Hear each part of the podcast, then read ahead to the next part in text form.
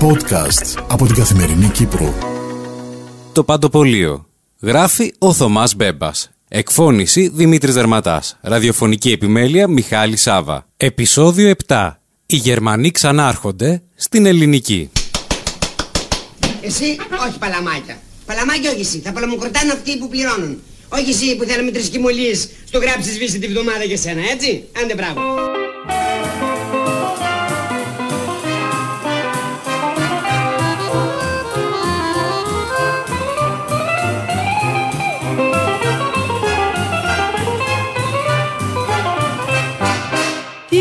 Σημασία έχει αυτό Αν είμαι φτωχαδάκι Και εσύ αν είσαι πλούσια Από το κολονάκι Έξαλλη ήταν και πάλι η κυρία Ντίνα, η γυναίκα του πρώην μεγαλοτραπεζίτη. Μα να προτείνει η ελληνική γιασίω τη άτομο κοντά στο μακαρίτι τον Βιενόπουλο. Το σοκ των τραπεζικών κύκλων φαίνεται πως ήταν μεγάλο μόνο και με το άκουσμα του ονόματος του προτεινόμενου διευθύνοντα συμβούλου για τη μεγαλύτερη τράπεζα της χώρας. «Κάτι πίνουν και δεν μας δίνουν», φώναξε από την κουζίνα ο πάφιος μάγειράς μας ο Κότσος. «Πάλι καλά που δεν πρότειναν στον SSM την ίδια τη Γιωρκάτζη», συνέχισε το παραλήρημά της η κυρία Ντίνα. Ο σύζυγός της, πρώην μεγαλοτραπεζίτης, ωφελημένος από τον χρυσό αιώνα του Βγενό, δεν τοποθετήθηκε. «Παθαίνουμε και δεν μαθαίνουμε» ήταν το θέμα συζήτησης των ανθρώπων της αγοράς για τα τραπεζικά δρόμενα της χώρας. Από τη μία η ελληνική τράπεζα που τις απέρριψαν ευσχήμως έξι στο σύνολο υποψήφιους για CEO σε δύο διαφορετικές διαδικασίες, δεν συζητώ το κόστος της διαδικασίας, από την άλλη είναι τα ερωτήματα που πλάκωσαν πάνω από την ΕΤΙΚ για την διαχείριση του Ταμείου Προνοιάς της.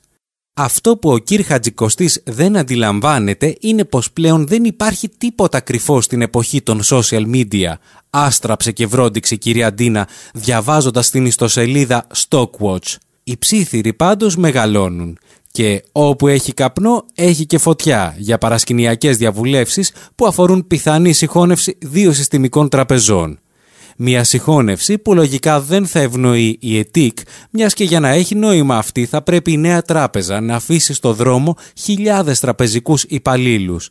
Ίσως γι' αυτό η ΕΤΙΚ προωθεί δικό της πλάνο απορροφήσεων των μικρών τραπεζών από τις δύο συστημικές, είπε γνωστός λογιστής από τους λίγους σοβαρούς και καθαρούς της πιάτσας, ο οποίος ερίστο εν παραδόξο ξέρει και από καλό γαλλικό κρασί.